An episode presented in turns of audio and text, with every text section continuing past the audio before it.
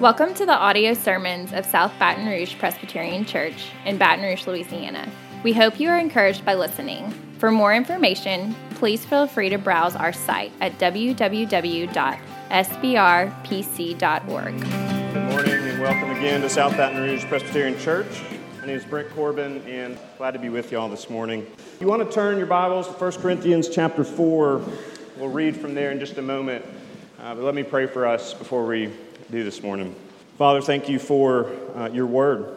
Thank you for the opportunity and the privilege it is that we have now to turn to it and to hear from you through it. Um, Lord, we no doubt uh, come here this morning from lots of different places. We've had different kinds of weeks. Uh, some of us come in here and we're just flat exhausted.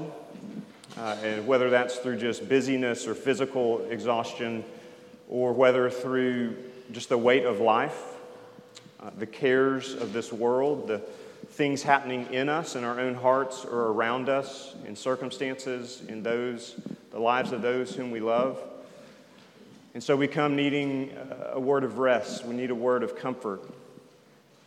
Lord, some of us come this morning and um, our hearts are, are, heavy with, with sin and with guilt, and knowing that um, we are living lives that uh, we know are out of accord with what you have for us and what you say is best for us. And we come in here heavy this morning, and we need to hear a word of pardon and grace from your word. Others of us think that we're great and that we just can't wait to keep going out and dominating life. Lord, would, would you give us a sense of the humility that comes through understanding our position and place before you? That we are desperately in need of your grace, and all that is good about us and in us is because you have been kind to us. Lord, for all of us, as we come together, meet us by your Spirit here in these words. We pray and ask in Jesus' name. Amen. Have you, uh, have you ever had to defend yourself? Like, really, really defend yourself? Maybe, uh, maybe you were accused by someone of using your time uh, in a way that they didn't like or think was appropriate. And you kind of had to explain why you did this or that or whatever. Maybe uh, someone questioned your work ethic.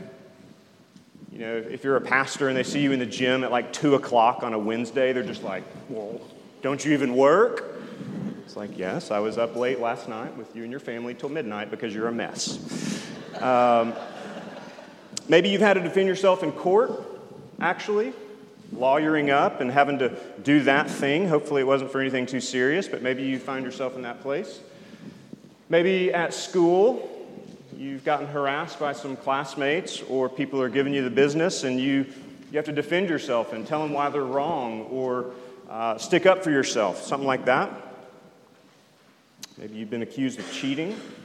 You had to prove to your teacher you didn't do it, or admit to your teacher if you did it.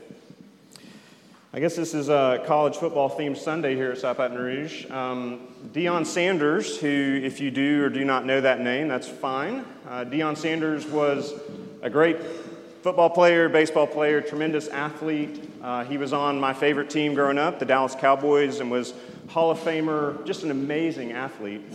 Um, you may or may not know that this last year he took over as the head football coach at the University of Colorado in, in Boulder.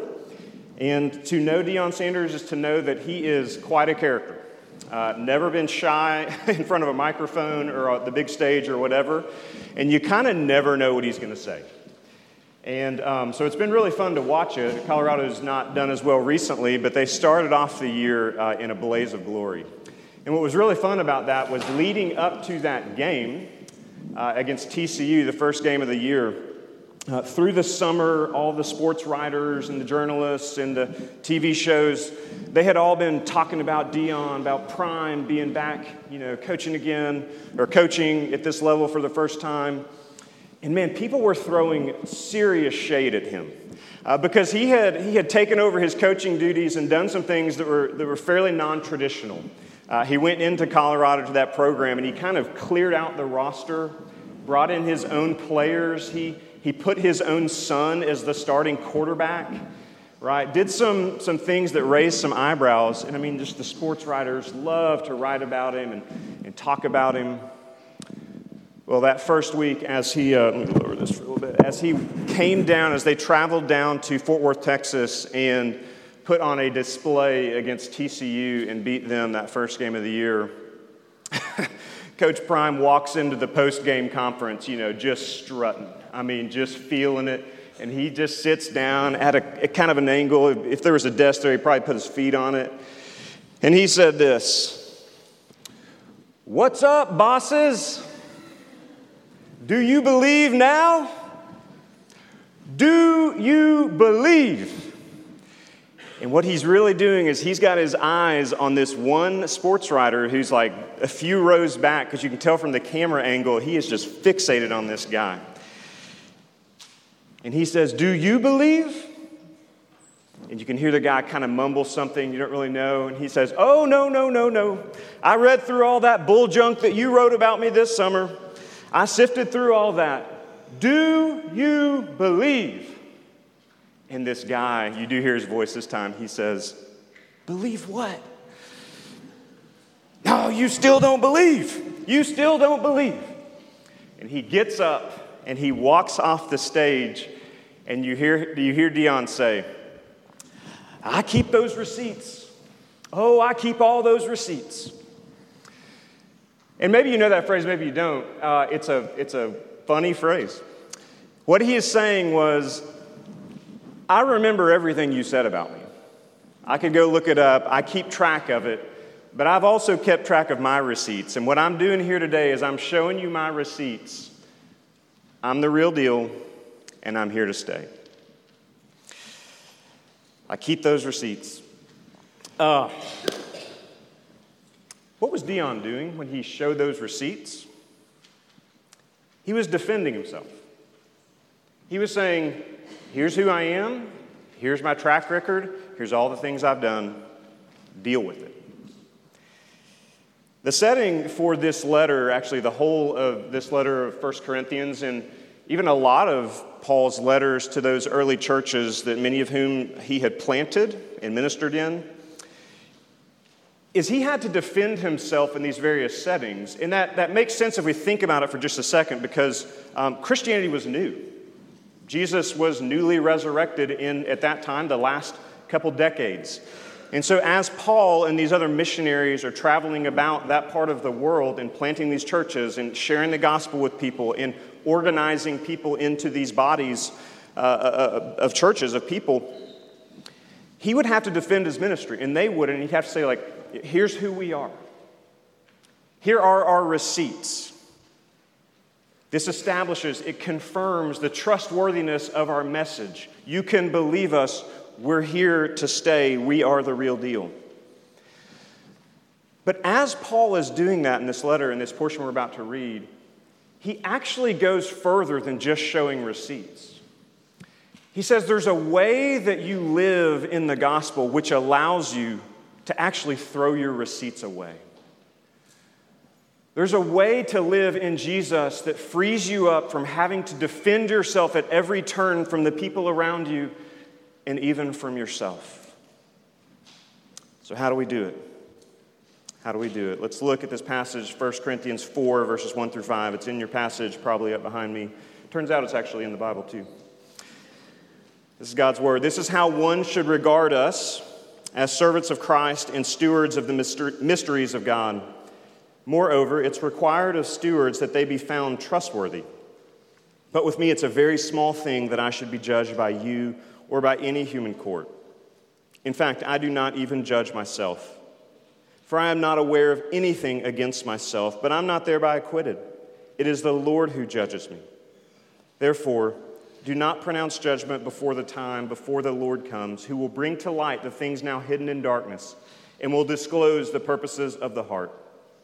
Then each one will receive his commendation from God. This is God's word for us this morning. As you see in this passage, Paul starts out in verse 1 and 2 right there, as I, as I hinted at, and he shows his receipts. He shows his receipts. He defends his ministry, and he says, We are servants of Christ and stewards of the mysteries of God. And he goes on in verse 2 to say, Look, to be a steward means that you take that which has been entrusted to you and you give it to others, or you take care of it faithfully. And he's saying that's what we're doing. That's as we travel around and share the gospel and, and, plant these churches, that's what we are doing. We are stewarding the mysteries or the message of the gospel in Christ. Now, he doesn't necessarily, in this passage particularly, go on a long uh, excursus. He doesn't flesh out what that mystery is or what the gospel is in its fullness, but what he does do is give a very, very huge clue to understanding the gospel.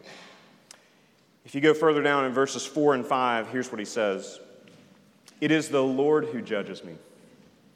Therefore, don't pronounce judgment before the time, before the Lord comes, who will bring to light the things now hidden in darkness and will disclose the purposes of the heart. Then each one will receive his commendation from God. Here's what Paul's saying that if you are in Christ, and again, as Nathan said, we don't presume that everyone in here is. If you are believing in Jesus, though, the fact that it is the Lord who judges you is actually the best news in the world.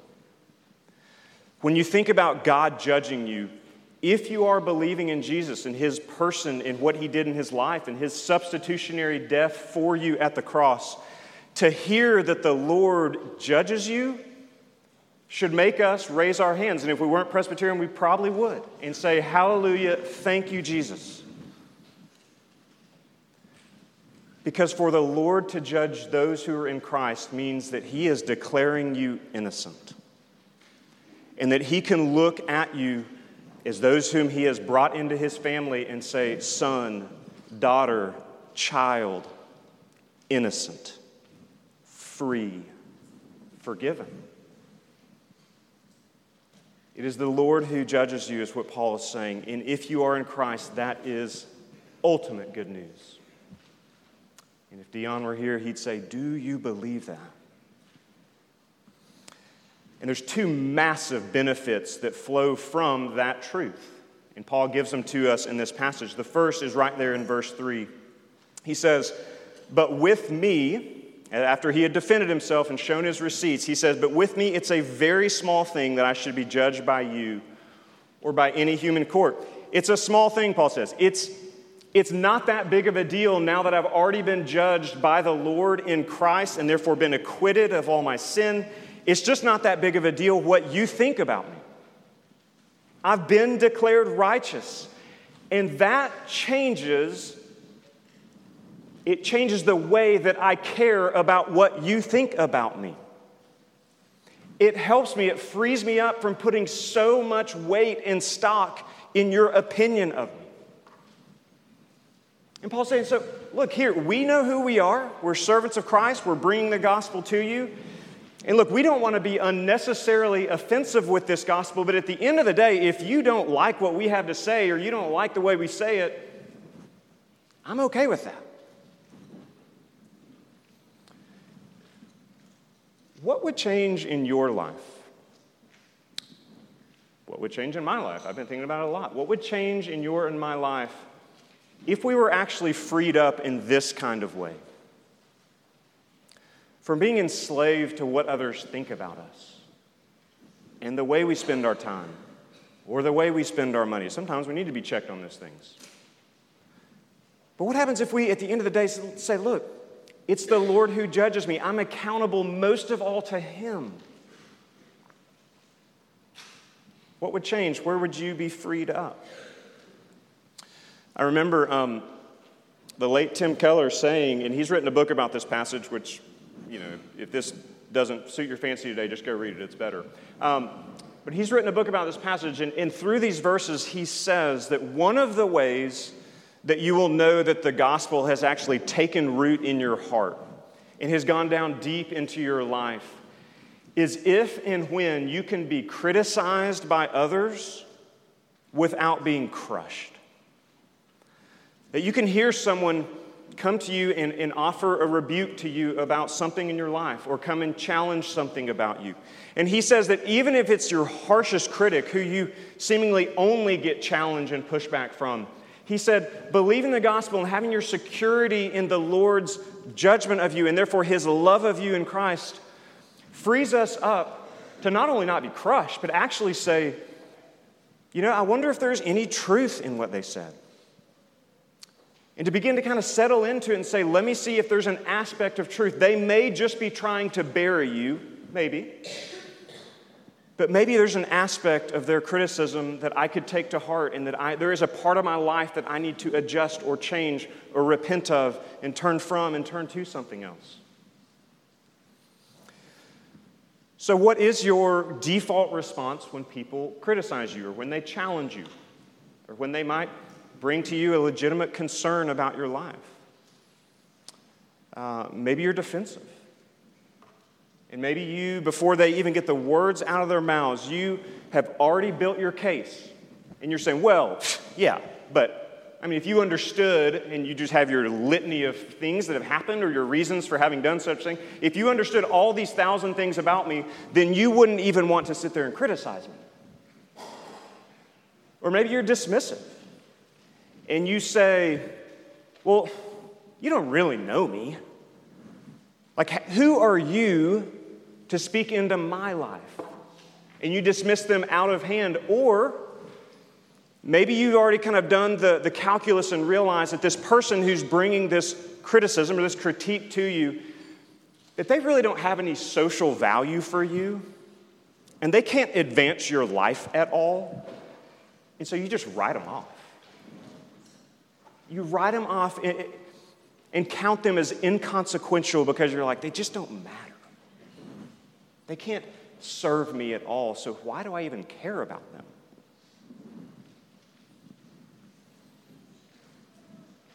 Do you want off of that roller coaster? Of having to defend yourself, or having to be defensive, or having to dismiss others?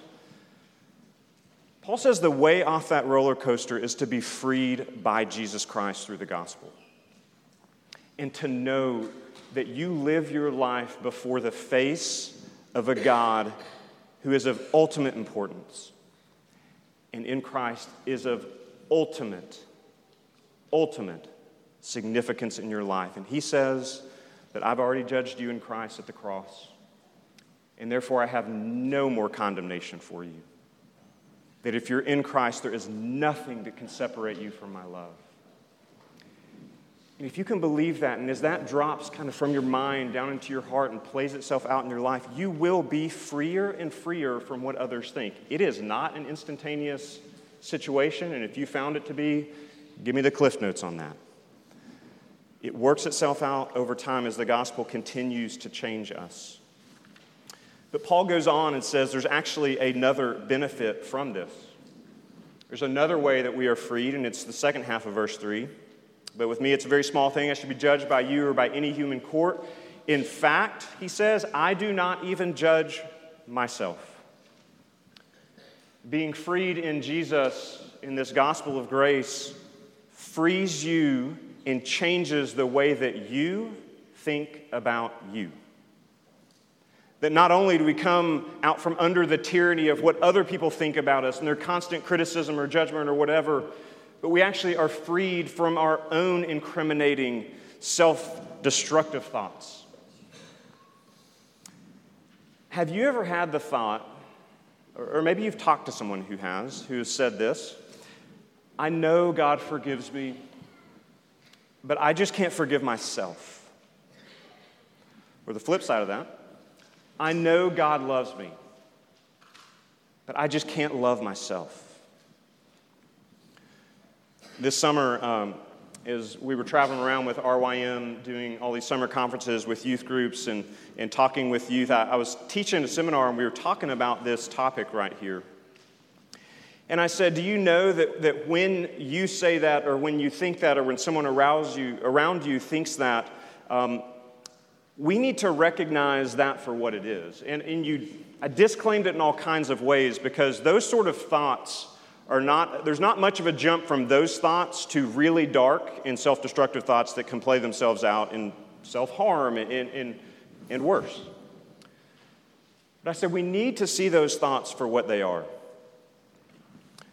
When we say, I know God loves me, but I don't love me, what we are doing is we are putting ourself and our own voice about ourselves above the Lord's voice.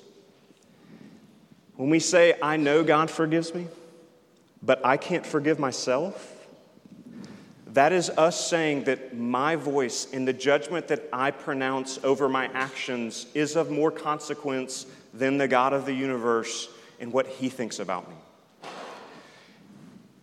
And I just want to call this for what it is. In any aspect of life, wherever we put ourselves in the place of God, that is the height of pride. And that may sound weird because usually when you talk about pride and think about pride, it's like someone who's pompous and beating their chest and look how great I am.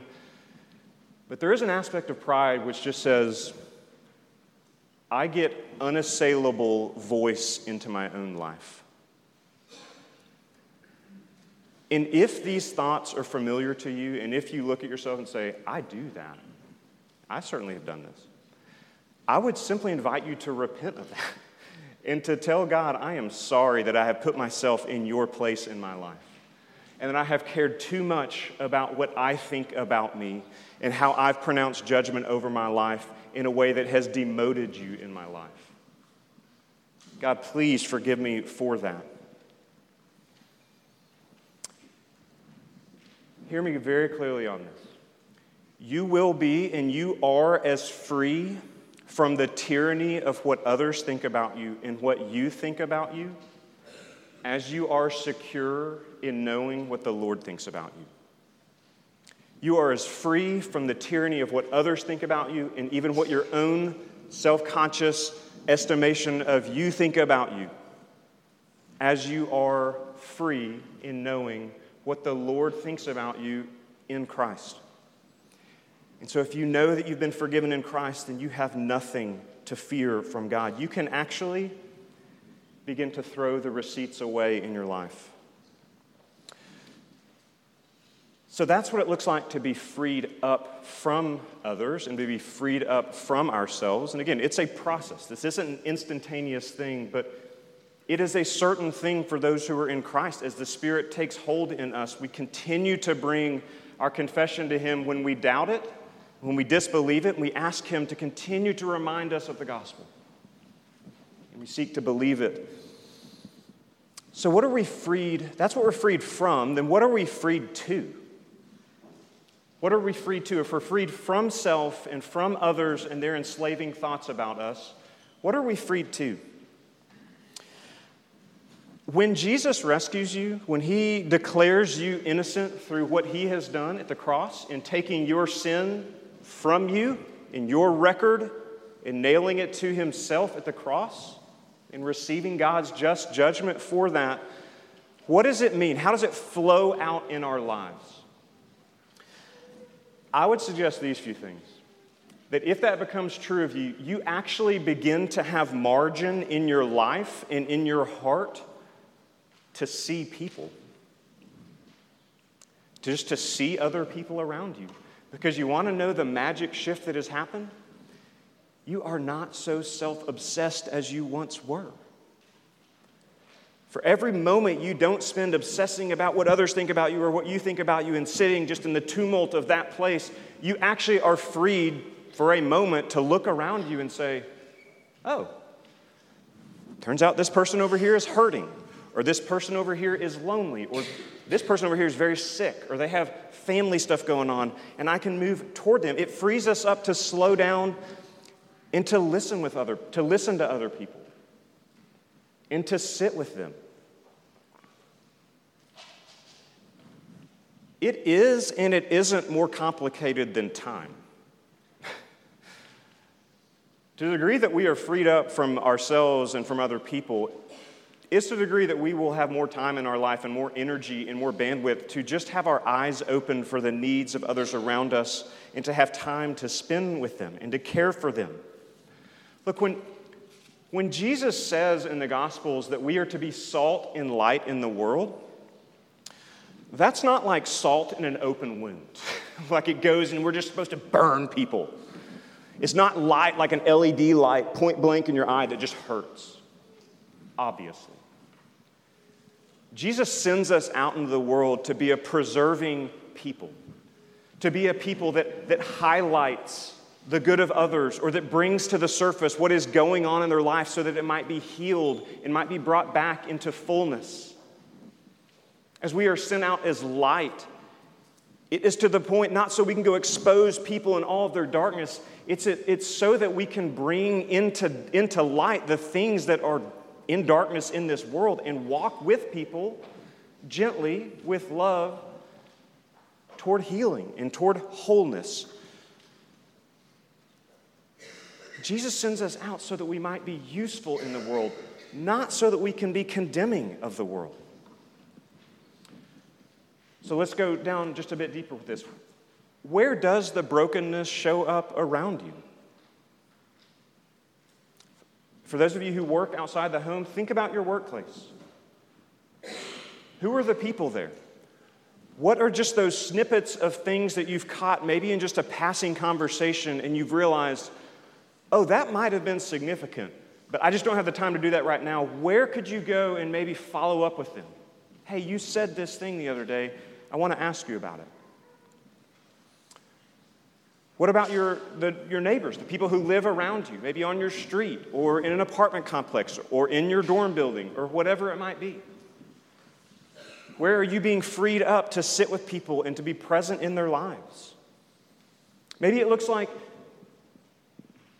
Maybe it looks like going to your kid's school and not at the craziest times asking the teacher how they are, but maybe in a calmer time, if there ever are calm times at kids' schools, but hearing how teachers are, how their teachers are, being salt and light there, being curious. Don't just use and take from them what they're offering you, but to try to give them what they might need.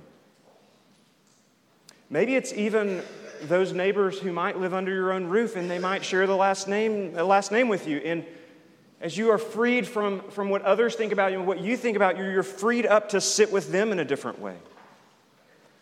And to say, where, how are you doing?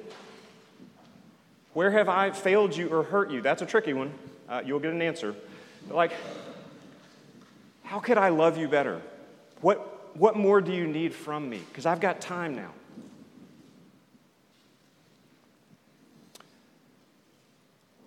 I want to pull this thread just a little bit further what would it look like if there were a community of people in this city, maybe these 200 people right here or so, who, as we are freed up more and more from others' enslaving thoughts about us, from our own self obsession, that we are freed up more and more to live for the good of those around us, what would that look like? What would the impact be like in our city? And I don't, we don't need to go draw stats about that. It doesn't take much creativity, though, to realize that would probably matter. There are people around us, friends, who they need, they need people in their lives who care and who are not self obsessed and who are not enslaved to what others think about them. And if you ever want to be one of those people, I would suggest starting with Jesus knowing who you are before the Lord and that He has acquitted you, pardoned you, declared you innocent, brought you into His family, and said, I have nothing but love for you. That actually begins to free us up to move toward others in love. Let me close with this. I'm sure we all have, um, I'm sure we all have a friend who sends us weird YouTube videos. Uh, if you don't, you need to find a friend like that. But um, my friend is a guy named Bevan Houston who lives in Tulsa, where we used to live, and I mean, I get some weird stuff from him. Um, but it's fine, and I watch like half of them. Uh, I watched one about three weeks ago that he sent me, and um, it's so bizarre. I don't even really know if this is what it's about, but I'm going to give it my best. It was a, um, it was just like a camera set up on the other side of a table. Let's say the camera was over here facing that way and on this side of the table was a rotation, and it would cut out to different members.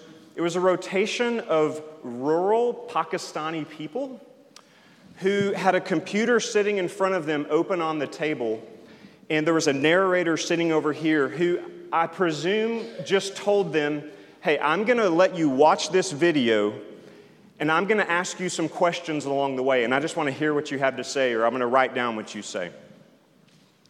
So here's what happened. Um, they started a video of Mr. Rogers' neighborhood and just let it play on this screen. And it was bizarre because you, you don't really know what's happening on the screen. Sometimes it would cue in and show you that. But it's watching their reaction. And y'all, I mean, they are like mystified by this situation. Like, who is this man?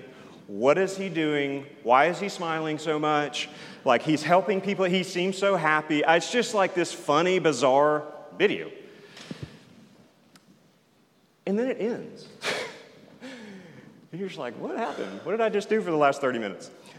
Um, here's what I like to think is happening that you have this, this rotation, there's five or so people from rural Pakistan who they don't really they have not seen much tv and that becomes evident through this through this video they talk about like well sometimes we see something if the satellite works or occasionally our kids will buy a usb stick from the market and we will watch TV.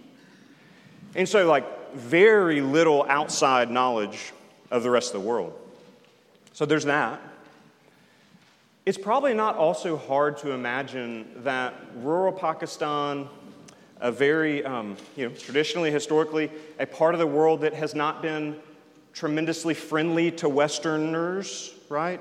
Um, likely had heard some stories about Americans and, and who we are and what we do in the world, and that's not necessarily a good story or portrayal that we would have received. And so, as they're watching Mr. Rogers, their heads are exploding. They're just like, wait, what? This is what Americans can be like? What if there was a video that you could watch that could convince you what the Lord thinks about you? That for those of you in Christ who really are failingly believing the gospel, but you're clinging to it with some small bit of faith, what if there were a video that could tell you, no, he, he really is this way? God really does love you. He really is not sitting there like a coach tapping the clipboard, waiting for you to get your life in order and for you to do the plays right. He has nothing but love for you. And anytime you feel his discipline, it's as a father who disciplines those whom he loves. Friends, the Bible, the gospel, the whole thing that we come here to do every week is to remember that in Christ, God really is for us. He really is. He really does love you. He really does consider you his son or his daughter. He's not holding out anything from you. Paul goes on to say in Romans 8 that if you are in Christ, if you are found in him, he will not he has nothing else to give you. How will He not also in Jesus graciously give you all things? He's not waiting on you to graduate to a level of holiness or goodness in your life, and then He will bless you. No, Paul says. It's the Lord who judges you. And if you're in Christ, you have been judged free. And if you are not yet in Christ, run, don't walk into his arms, and be free. Let me pray for us. Father, thank you for the good news of your gospel, that we can be completely known and completely pardoned through your Son. Send Holy Spirit to open our eyes, the eyes of our hearts, to see that, to know it, to believe it, to receive it, and free us up to live for the good of others in this world. We pray this all in Jesus' name. Thank you for listening to this audio sermon of South Baton Rouge Presbyterian Church. Please feel free to pass it along to others who might be encouraged by this message. Also, if you have any questions or would like to know more about the church or a relationship with God through Jesus Christ, please feel free to browse our website at www.sbrpc.org or contact the church office directly at area code 225 768 9999. Again, thank you for listening.